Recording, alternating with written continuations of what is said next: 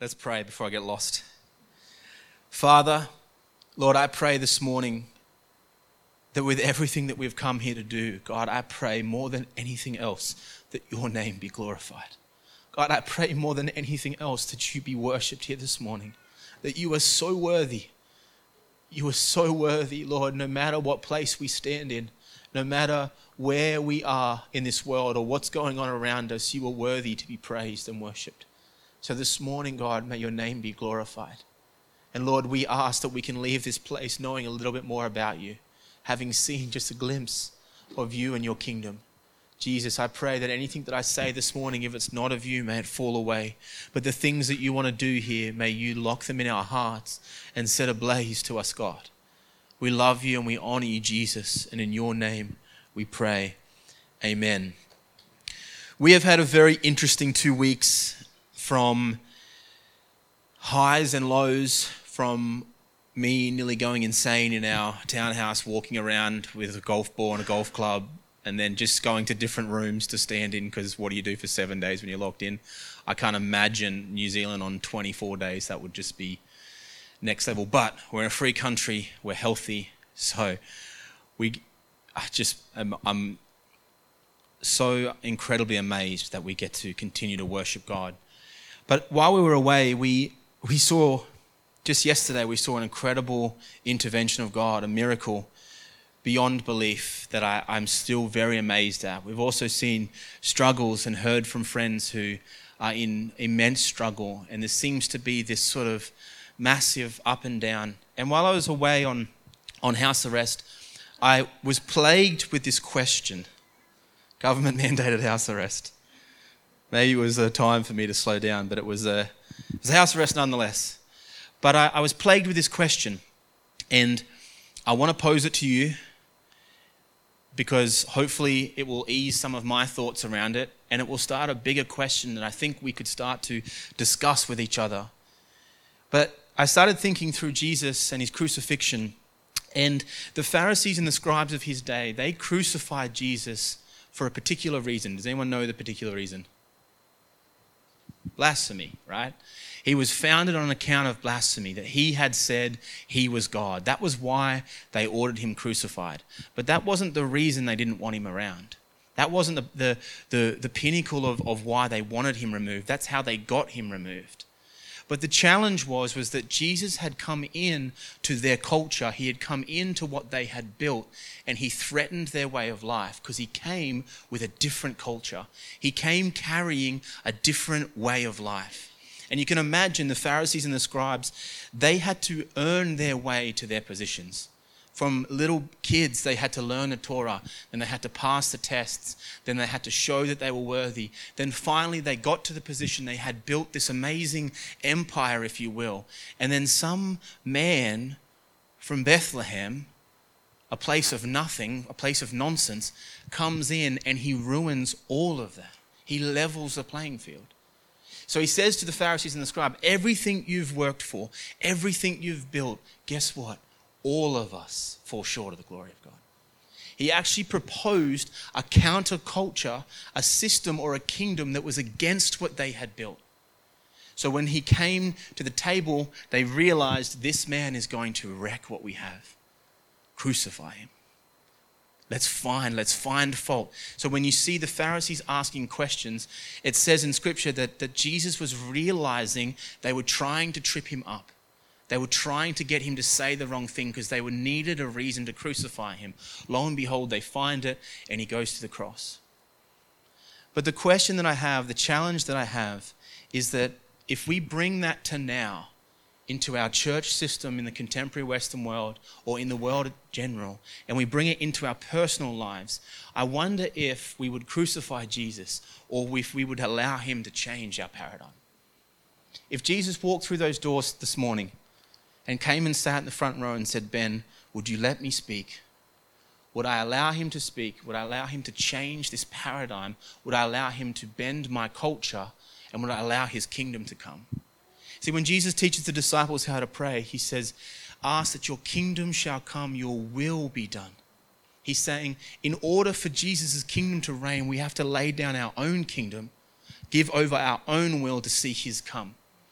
So when you read the, when you read the Bible, you're like, man, these Pharisees, they were crazy. But then in today's day and age, we do the same thing over and over and over again. If Jesus peered into your life and he saw the things and he came and he said, Hey, Sean, don't do it that way, do it this way. Would we accept the change in our paradigm? Would we accept his kingdom or would we crucify him? And this is a challenge for me as well. I look over my marriage and over my home. I look over this church and the house, I look over where God's leading us, and I ask myself, Lord, am I allowing you to change my paradigm or am I crucifying you?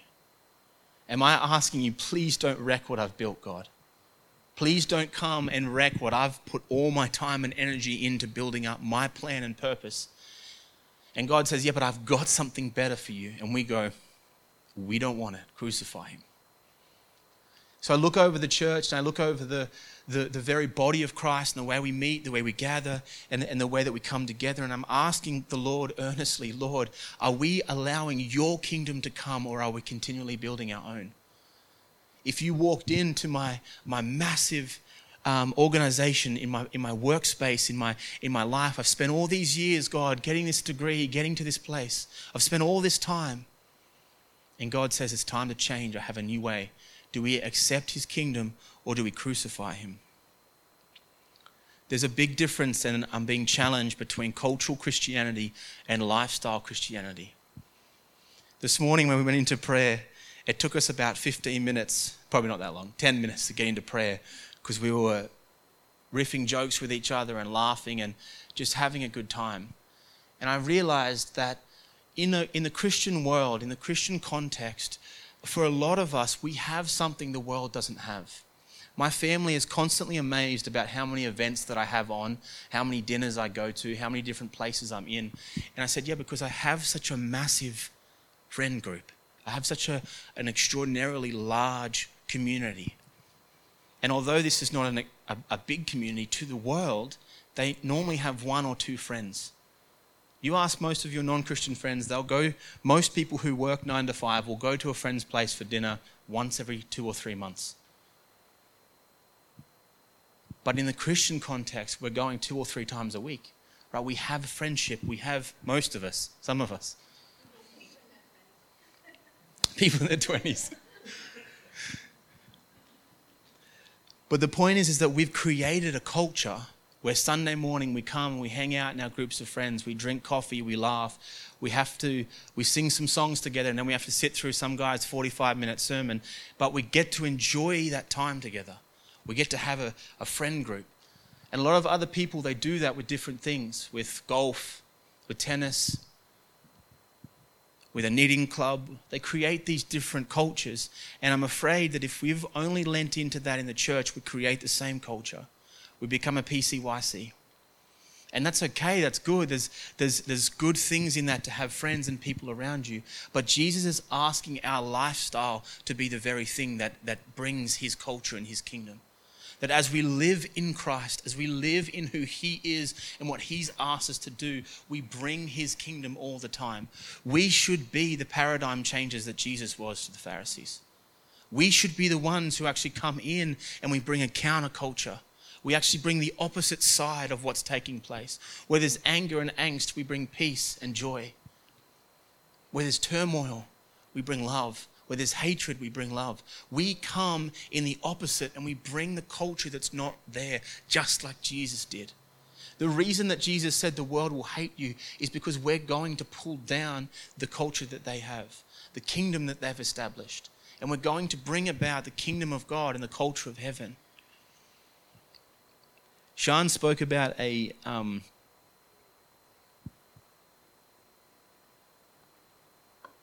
Sean touched on a, a point last week, which was brilliant. And he spoke about the fact that when we're overweight, we know how to lose weight, right? We know the right things to do. Put the cookies down, go for a walk, right? Basic, basic lose weight is stop eating so much of the bad stuff and move a little, right? But yet, even though we have the knowledge and the understanding of that, we still don't outwork it. We still don't go and do it, right? We still eat the extra cookie, we have a second serving, we don't get up in the morning in the gym. There's a psychological term for that. It's called cognitive dissonance.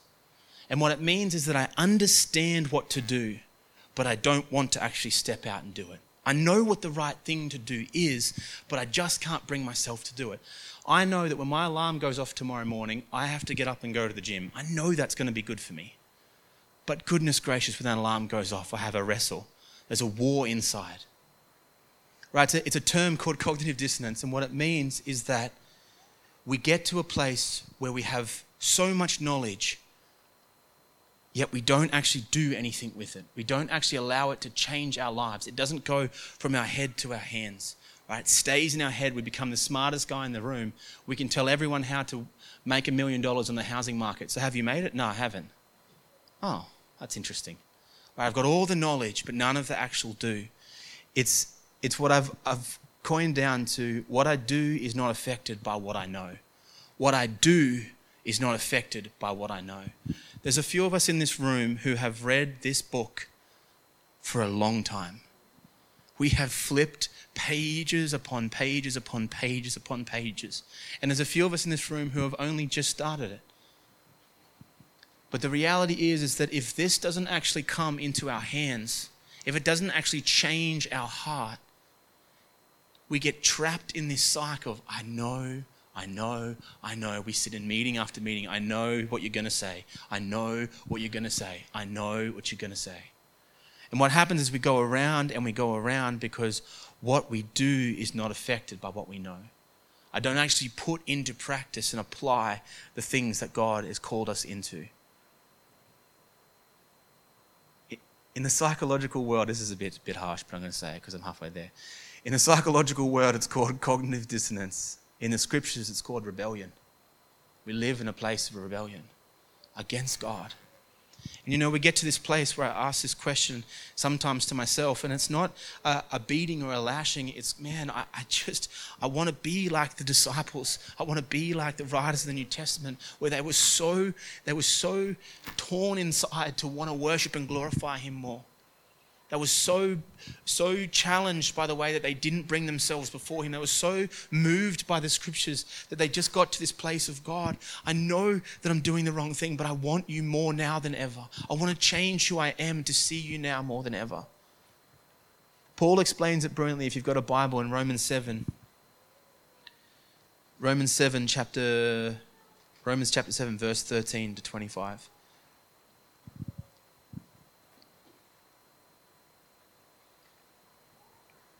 he explains this wrestle that we have every day.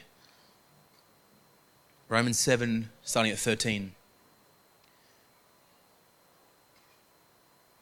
Did that which is good then bring death to me? By no means. It was sin producing death in me through what is good, in order that sin might be shown to be sin, and through the commandment might be sinful beyond measure. For we know that the law is spiritual but I am of the flesh, sold under sin.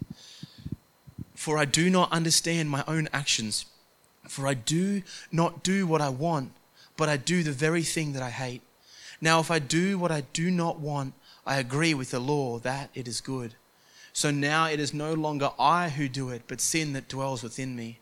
For I know that nothing good dwells in me, that is, in my flesh. For I have the desire to do what is right, but not the ability to carry it out. I have the desire to do what is right, but not the ability to carry it out. For I do not do the good I want, but the evil I do not want is what I keep on doing. Now, if I do what I do not want, it is no longer I who do it, but sin that dwells within me. So I find it to be a law that when I want to do right, evil lies close at hand. For I delight in the law of God in my inner being but I see in my members another law waging war against the law of my mind and making me captive to the law of sin that dwells in my members.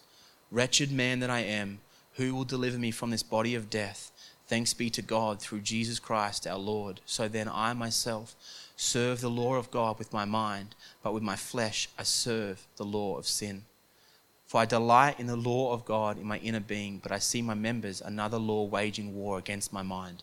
There is a war going on in our mind. There is this pull between one side and the other, light and darkness, one on the other side tearing us apart, saying, I should go this way I should go that way. And deep down inside ourselves, we have to ask do we really know what truth is? See, for me, there's only two reasons as to why you know what to do, but you don't do it. It's one, you don't really know what to do. Truth isn't rooted inside of you. Or two, you're just living in a place of rebellion. Now, there's, there's an understanding here that I know what to do, like Paul says, I know that I have to do it, yet I can't bring myself to do it. That's the place of God where we bring and hold those things captive. When we actually come in our mind, we sang about it this morning, and we bring ourselves to Him and we hold the things that are not of God captive in our life. But Paul is saying that there's this wage, there's this, this pull. And I want to remind you of a scripture in Matthew 9 that God that Jesus says, He says, I will, I cannot, I cannot pour new wine into old wineskins. I want to challenge you this morning those wineskins are not the way we do church. It's not the day we meet. It's not the new coffee machine. It's not the fresh sign on the door. That doesn't mean a new wineskin. We can't say we're a new wineskin people because we get a new building. That's not the wineskin.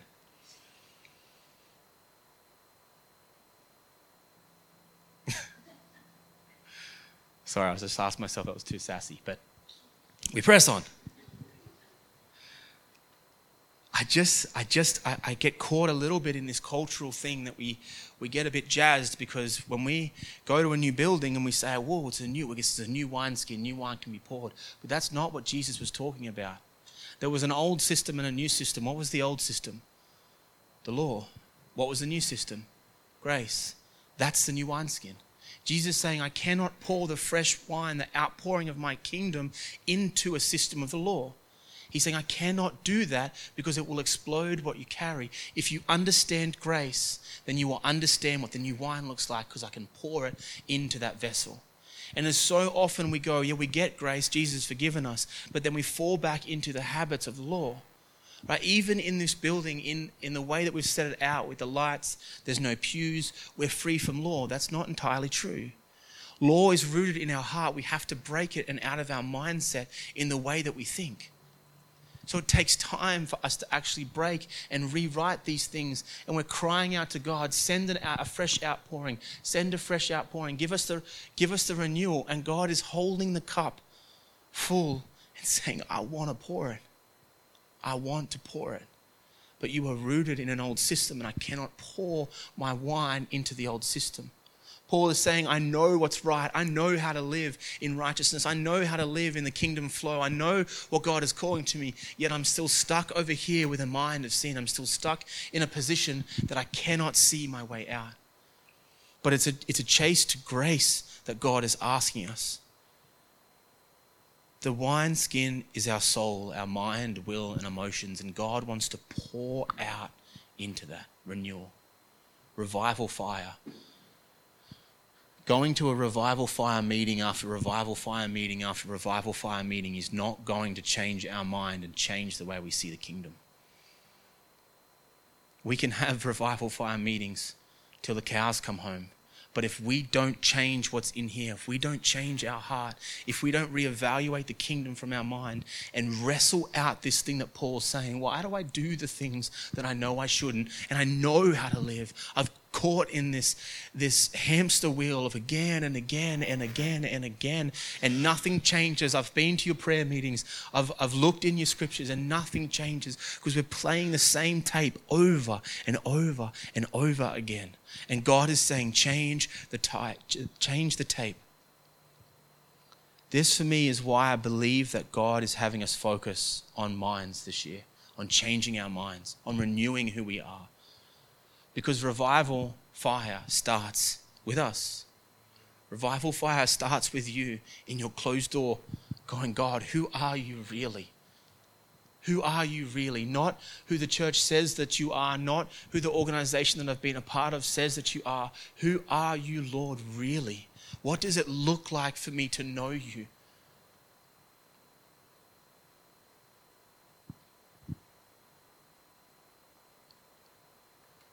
I titled this sermon An Adversary into Increase, and I want to I want to show you something that I think is is a important for the time that we're in. If you think back to all of the, the big names in Scripture that we follow Moses, Noah, Daniel, David they all had adversary, large adversary. They had, they had a challenge that they had to meet, often a few of those challenges.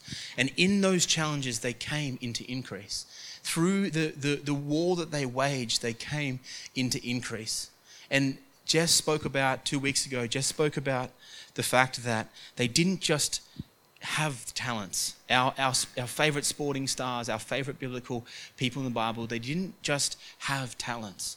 They worked at climbing the mountain that was before them. At the end of the mountain, they realized who they really were. I'm going to ask a tricky question. By show of hands, who knows who this person is? Oh, oh, oh, Edie, what's happening? Edie, no one knows who it is.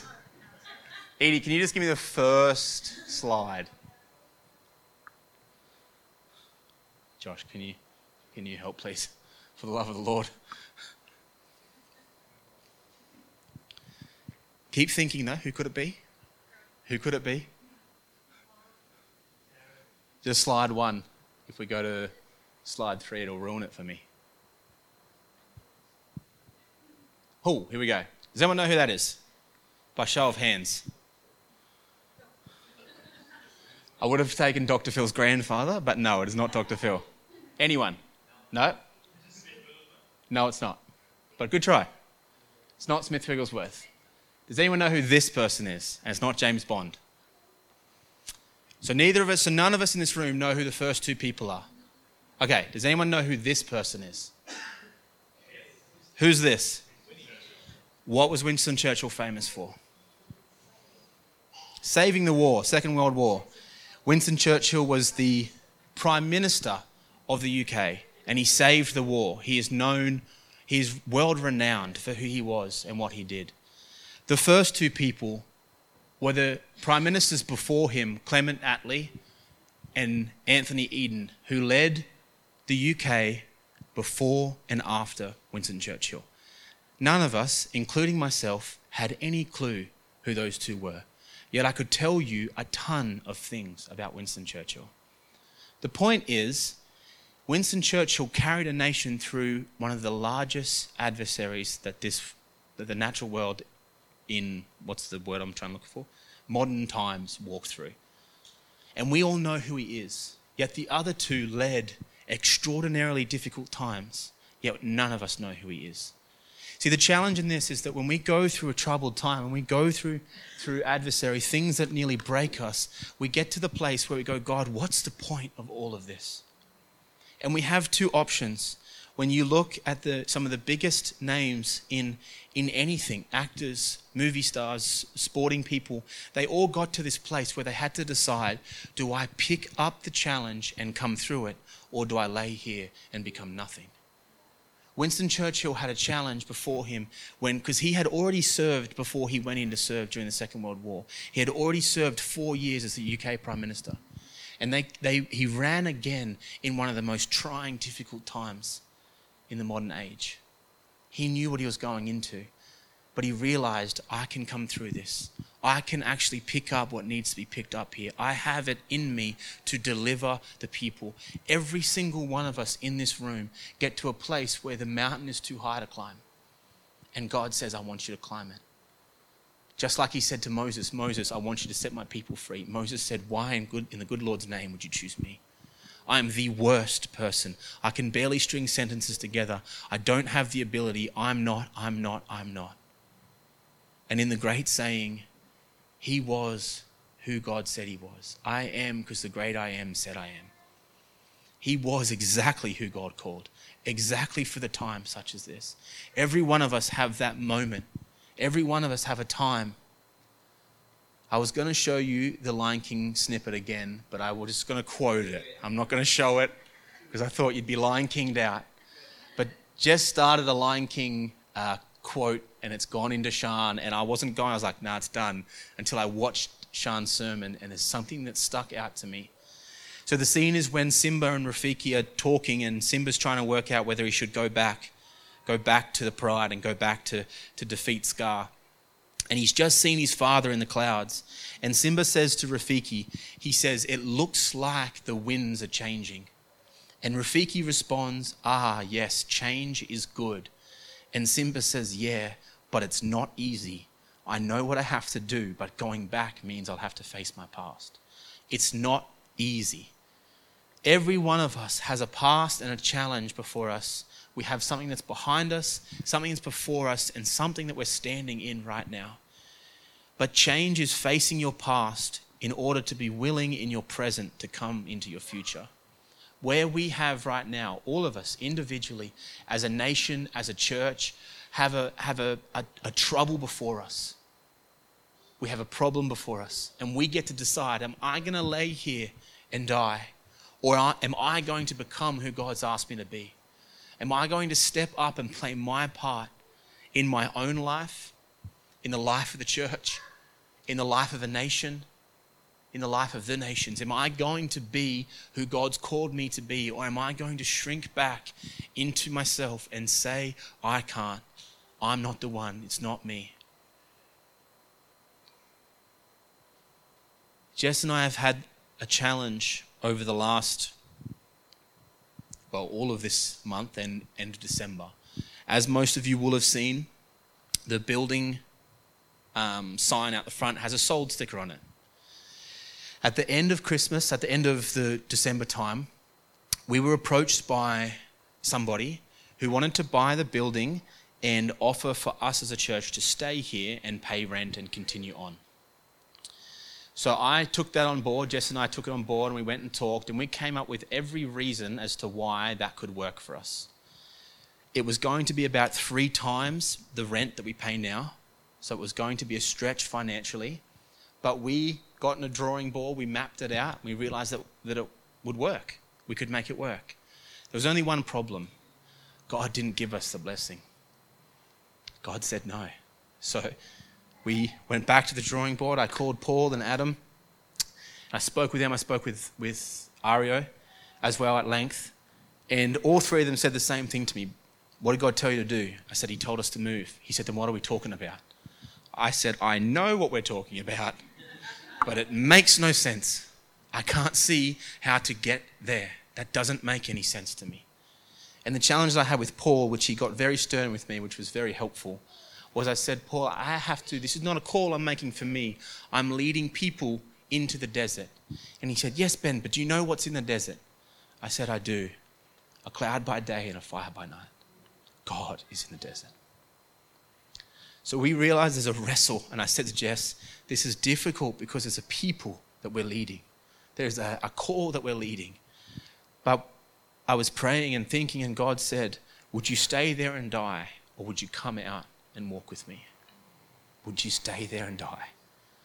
And I thought, all right, Lord, it makes no sense. In my brain, which is logical, one, two, three, we've gone one, seven, twelve, thirteen. It doesn't make sense, but what God is calling us is into increase. And I want to challenge all of us. All of us have decisions to make day to day, week to week, year to year. We have large problems before us, real problems problems that the person next to you doesn't understand, problems that somebody may never understand, problems that only you are standing in. But God is asking us, will you stand up and face what's before you to come into increase? Change is facing your past in order to be willing in your present to come into your future. Where we have been is not where we're going. But if we stay there, we don't come into our future. God asked Abraham, Leave your father's house. He couldn't inherit the nations without first leaving his father's house. He couldn't inherit what was coming to him without first leaving his father's house. And I want to finish with this. While chatting with Paul, this kind of highlighted in what he was saying. Jesus, when he comes back from the grave, he comes in and he meets the disciples. And the disciples are in an interesting place. They are afraid of death, the door's locked. It says in Scripture the door was locked and held tight. They're afraid of being killed, they're afraid of being crucified, just like their Messiah was. They are hidden and they are also wondering was he the Messiah if we just watched him die? They're in this place of not sure where we're going. And Jesus comes through the wall. And in John 20, it says this John 20, 19 to 22. On the evening of that day, the first day of the week, the doors being locked where the disciples were for fear of the Jews, Jesus came, he stood among them, and he said to them, Peace be with you.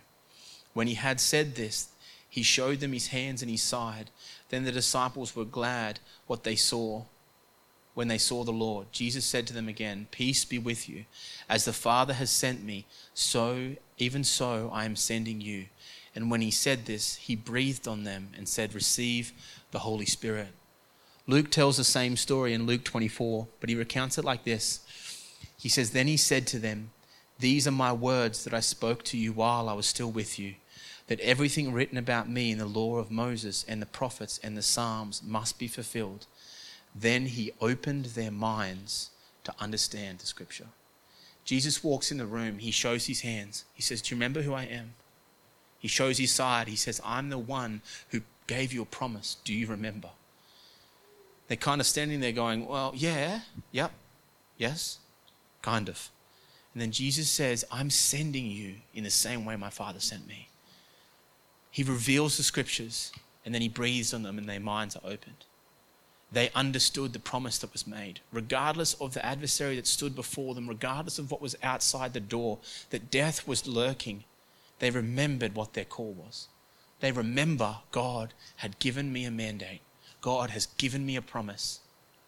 And he says, Remember who I am. I'm the one with wounds in my hands, hole in my side, pierced feet. Remember who I am. And this morning, as I was praying, God, what, what are you revealing to us? I feel like God is asking us, Do you remember who I am? Not from a cultural perspective, not, yes, you're Jesus, the one they sing about. Yes, you're the one that we, we hung on the cross. Not, not that understanding, but do you know in your heart who I am? Do you remember what I called you to. Yes, God, but it didn't work out for me in the past. Yes, God, but I tried that. I tried to lead a church. I tried to lead that ministry. I tried to find a wife. I tried to find a husband. I tried to, to, to fix my marriage. I tried to, to do all those things. Lord, I tried my best. And now I've run away and I will not be coming back. And Jesus is saying to us this morning if you want me to pour a new wine, I need you to change the vessel by which you carry. And that vessel is your understanding. Do you remember who I am? Do you remember me who called you from before you were conceived, who knows you like no one else knows you? Do you remember who I am and what I've called you to? Our prayer this year and what we are going to harp until someone comes and says, Can you please stop for the love of the Lord talking about it? until we see it click is change our mind. Lord, open our minds to understand who you are and what you're calling us to. May this not just be something that we get up early and, and flick through the pages. May our heart be long to see you in this deeper and deeper and deeper, God. May this understanding that's in our head go to our hands. Lord, may there be a heart understanding of your call that when I go and do the thing that makes no sense, I say, You are who you said you are. I remember you and I will act on your behalf. That's what it means to be an image bearer of Jesus. That's what it means to carry his image into every situation and say, Lord, I remember who you are and I will deposit you in this place that I'm in. God, I remember who you are and I will act on your behalf. That's what it means when we break bread together, is that we remember Jesus in who he is. If we stay in our present because of fear to address our past or to address the mountain or adversary that's before us, we will not come into our future. We will not come into what God has for us. So, why don't you stand and we'll just pray.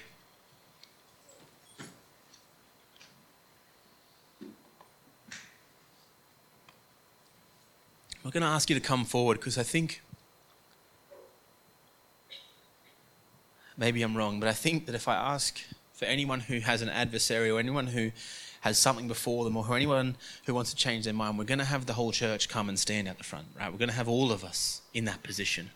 Because I think for every single one of us, there's something we're facing, or there's something that haunts us from our past, or there's something that scares us about our future.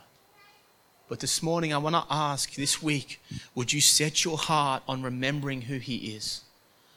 Would you set your heart on actually finding Jesus, who are you, one? And then who did you say that I am?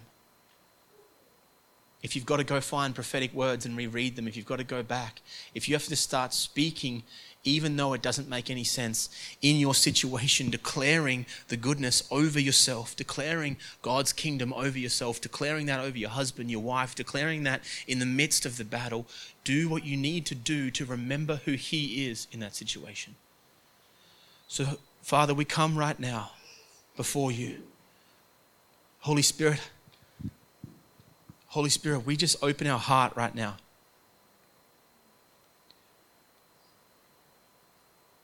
If you know what that means and you believe in that, just invite the Holy Spirit to come right now to move into your heart,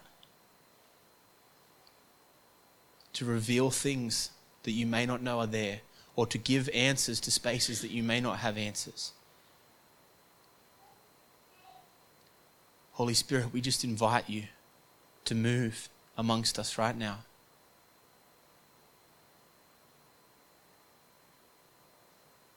Your scripture says that where two or more of us are gathered in your name for your purpose, that there you are in our midst. Lord, we don't need any fancy lighting or sounds. That you said, God, we are holding on your word that you said that we come in your purposes, you're in our midst. So you are here right now, Lord. So I ask, God, you just begin to highlight our lives, highlight areas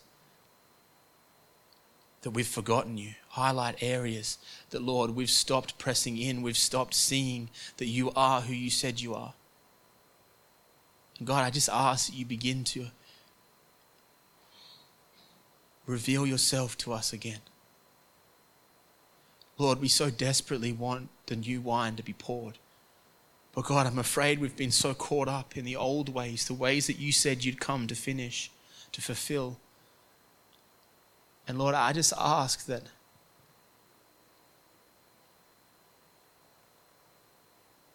Lord, you would set our hearts ablaze once again.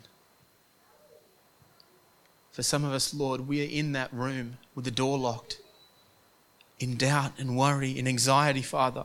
And right now, in Jesus, we just break that in your name that although it seems no one else can get through that locked door, you walk through to reveal you, to reveal who you are. So, God, right now, every person in this room, Lord, everyone that's at home ill, Father, every one of us that have our own problems that we've locked ourselves inside of, I just pray right now, Lord, that you walk through the door and reveal who you are. Father, for marriages that are broken down, may you reveal your heart. For anxiety that's crippling people unable to move forward, may you reveal who you are. God, for work situations, for housing situations. Lord, we pray for Nessie, Father, and her granddaughter who's just given birth, Father. That's a scary time, Lord, but that you reveal who you are. God, we just pray for Louis and Olga, for the hills, for the Barshes, Father. We just declare your wholeness and your healing through what you did on the cross, Lord. God, we stand together in unity to reveal your kingdom in that place. And God, I pray that you challenge us to live our life as image bearers of you. God, we worship you, we honor you. We declare your goodness and your wholeness, Jesus. You are the King of kings and the Lord of lords, the glorious Holy One. And Father, I pray this morning above all else that you were worshipped here, that you were glorified, that your name would ring out. We love you. We honor you, Jesus. You are the King of kings and the Lord of lords. We declare that in this house. We declare that in this city and we declare that in this nation. You are the King of kings, Lord. We love you, we honor you, and in your beautiful name we pray. Amen.